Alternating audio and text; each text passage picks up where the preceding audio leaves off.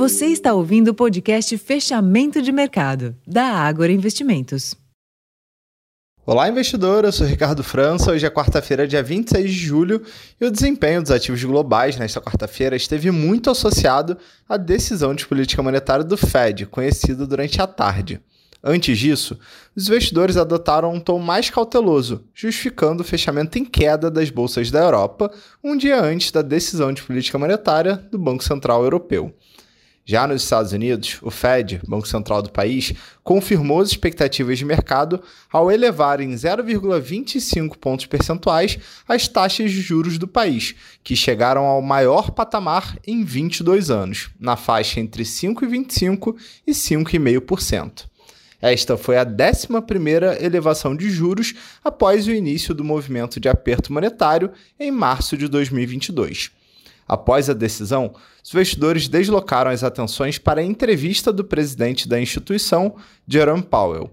A autoridade monetária sinalizou que há um caminho para pouso suave da economia, mas sinalizou que não vê a inflação voltando à meta de 2% antes do ano de 2025.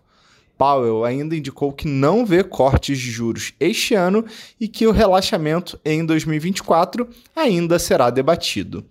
Durante a entrevista, os índices de ações tiveram volatilidade, operando entre altas e baixas e encerrando sem direção única nos Estados Unidos.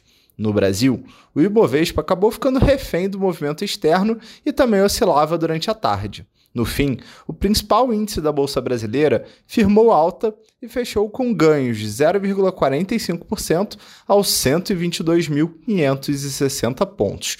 O giro financeiro dessa quarta-feira somou 22 bilhões de reais. No mercado de câmbio, o dólar encerrou o dia em queda de 0,45% aos R$ 4,73. Amanhã, quinta-feira, no Brasil, sai o resultado do CAGED sobre a criação de emprego formal no mês de junho. Nos Estados Unidos, destaque para a leitura preliminar do PIB referente ao segundo trimestre, e na Europa, o Banco Central Europeu divulga sua decisão de política monetária. E para mais informações, acesse o relatório Fechamento de Mercado, confira a análise dos balanços divulgados e também a prévia para os resultados das empresas do setor de petróleo e distribuição de combustíveis. Eu vou ficando por aqui, uma ótima noite e até amanhã.